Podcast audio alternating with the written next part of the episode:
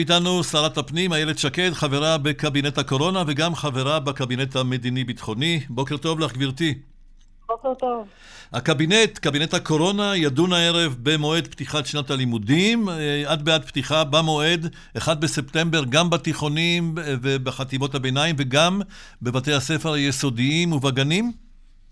אז אה, זה כבר אה, הוחלט וברור שהתיכונים ייפתחו כרגיל, ובהחלט אני תומכת בזה, 50% מבני הנוער מחוסנים, כיתות ז' עד י"ב, ומי שעוד לא מחוסן, אנחנו מקווים שיתחסן עד תחילת הלימודים בחיסון הראשון, ואם לא, יהיו חיסונים בבתי הספר, ככה שהתיכונים בוודאי ייפתחו כרגיל.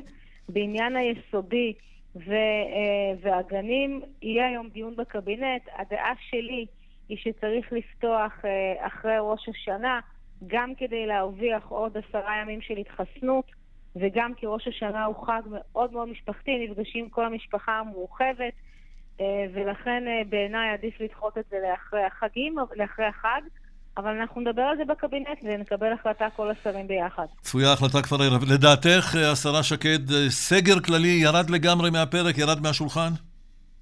אנחנו מקווים שקצב ההתחסנות יהיה גבוה, ואז לא נצטרך להגיע לסגרים.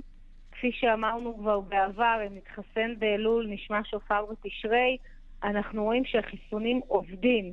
יש אה, ירידה בקצב התחלואה של המחוסנים, בוודאי ה-60 פלוס, והתחלואה הקשה, ולכן אני באמת קוראת לכל מי שעוד לא התחסן בחיסון השלישי, מעל גיל 40, שילך היום לפני העבודה, שומעים אותנו בבוקר, בדרך לעבודה, לעצור בקופת חולים ולהתחסן.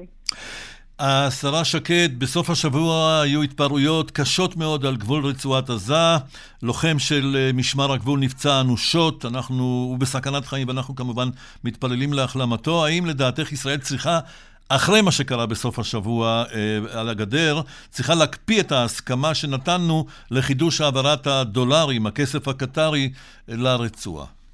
אז קודם כל אנחנו באמת אה, בראש ובראשונה נתפלל להחלמתו ורפואתו של סמל ראשון אה, בראל חדר השמואלי, הוא אה, לוחם מג"ב, ואנחנו מקווים מאוד אה, שהוא יחלים במהרה. בעניין רצועת עזה, אה, הנושא הוא מורכב יותר וסבוך יותר. בסוף, בשביל אה, לטפל בארגון הטרור ששולט שם, אה, יצטרכו מתישהו פעולה צבאית כדי אה, להחליש את התעצמותו. עשינו המון ישראל... פעולות כאלה ואנחנו באותו מקום. אבל ישראל תעשה את זה כשנוח לה ובמקום שמתאים לה. אנחנו אף פעם לא עשינו פעולה משמעותית ואחר כך אה, עשינו מה שנקרא מקסחת דשא, מנענו את ההתעצמות. זה עוד לא נעשה ברצועת עזה. זה דבר שאמרנו לאורך שנים שצריך לעשות. מה? מה צריך לעשות ולא נעשה וייעשה עכשיו, השרה שקד? שוב אני אומרת, מדינת ישראל צריכה בזמן ובמקום שמתאים לה אה, להחליש משמעותית את החמאס בעזרת פעולה צבאית, ואחר כך לדאוג באופן שוטף שהארגון הזה לא מתעצם. אה, ודבר כזה דורש פעולות אה, בין אם יומיומיות, כניסה קרקעית, השתלטות על שטחים ניכרים ברצועה? לא, לא אמרתי דרך כניסה קרקעית. אני שואל. יש, לא, אז אני לא אפרט, יש הרבה דברים שאפשר לעשות, אבל מה שבטוח... שצריך להחליש משמעותית את הארגון הזה ולא לאפשר לו להתעצם יותר. זה בטוח. ביום חמישי ייפגש ראש הממשלה נפתלי בנט עם נשיא ארצות הברית ג'ו ביידן בבית הלבן. מה יוכל להשיב אה, ראש הממשלה לנשיא האמריקני אם הוא יישאל ישירות, האם אתה, מיסטר בנט, בעד או נגד פתרון שתי המדינות? הוא ישיב ואני נגד. זה לא דבר חדש, עמדתו של אה, בנט ידועה. אנחנו מתנגדים להקמת אה, מדינה פלסטינית, וגם הנשיא ביידן... אנחנו זה ימינה. כן, וגם הנשיא ביידן... אבל אתם עכשיו בממשלה שיש בה מגוון גדול מאוד משמאל עד ימינה. בסדר, הוחלט כשהממשלה הזו קמה בנושא הזה לא להתעסק, לשים אותו בצד. גם הנשיא ביידן יודע את עמדתו של ראש ממשלת ישראל, ואני בטוחה שהפגישה שלהם תעסוק ב, בהרבה נושאים, אבל בעיקר בשני נושאים שמאוד מאוד משמעותיים היום, וזה המלחמה בקורונה ואיראן. צריך לזכור שישראל היא המדינה הראשונה שהתחסנה בחיסון השלישי, גם החלטה אמיצה ונכונה של ראש הממשלה ומשרד הבריאות. ארה"ב הולכת בעקבותיה.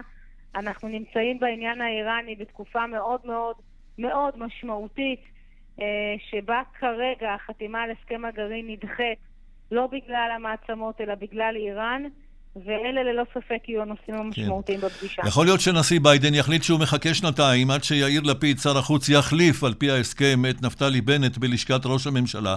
כי יאיר לפיד אמר לפני כמה ימים שהוא אה, כן ישקול, או הוא לא הוציא מכלל אפשרות אה, לקדם את רעיון שתי המדינות, שהוא, לפיד, תומך בו. מה יקרה אז לממשלת ישראל המשותפת הזאת? לא תהיה ממשלה, זה מאוד פשוט. בתקופת... הממשלה תתפרק מיד. בממשלה שבה אנו חברים, לא תקום מדינה פלסטינית. הדבר הזה ידוע גם ליאיר לפיד ולשותפים מהשמאל. היה מוסכם שכשמקימים את הממשלה הזו מתעסקים בנושאים שהם לא במחלוקת, אה, ואני חושבת שהיום אה, בכלל הנושא הפלסטיני הוא לא הנושא הבוער ביותר שעל הפרק, גם לא לנשיא ארצות הברית. בכל מקרה, ראש הממשלה בנט יוכל להבטיח לנשיא ארצות הברית שסיפוח שטחים או התנחלויות לא יקרה, שזה גם כן אה, כמובן אידיאולוגיה של ימינה, אבל לא מקובלת לא על ארצות הברית ולא על, החלקים, על חלקים בממשלה שאתם שותפים לה ומובילים אותה אנחנו בעצם. אנחנו בהחלט בעד החלת ריבונות. על אה, שטחי C ביהודה ושומרון. כשנתניהו חתם על הסכמי אברהם, הוא אמר שההסכם היה ששלוש שנים לא יעסקו אה, בנושא הריבונות. אנחנו ממשיכים לדבר על זה. זה נושא שהוא חשוב, אבל כמו שאמרתי, הדברים המשמעותיים בפגישה בין נשיא ארצות הברית לראש הממשלה יהיו בלי ספק הקורונה והנושא האיראני. השרה שקד, את הופתעת מהנסיעה של השרה מרב מיכאלי לארצות הברית? היא חטפה ביקורת קשה מאוד עד שהתברר שהיא טסה לשם יחד עם בן זוגה ליאור שליין כדי לקבל את אה, בנם אורי מידי האם הפונדקאית. כן, אני הופתעתי ואני כמובן אה, מאחלת, לה, מאחלת להם המון המון מזל טוב. אני בטוחה שאורי יכניס הרבה אור לחיים שלהם. גם לבן הבכור שלי קוראים אורי, וזה שם מקסים ונפלא. שם יפה. אז אה, כן, אני רק יכולה לאחל להם את אה, כל הטוב המאושר בעולם.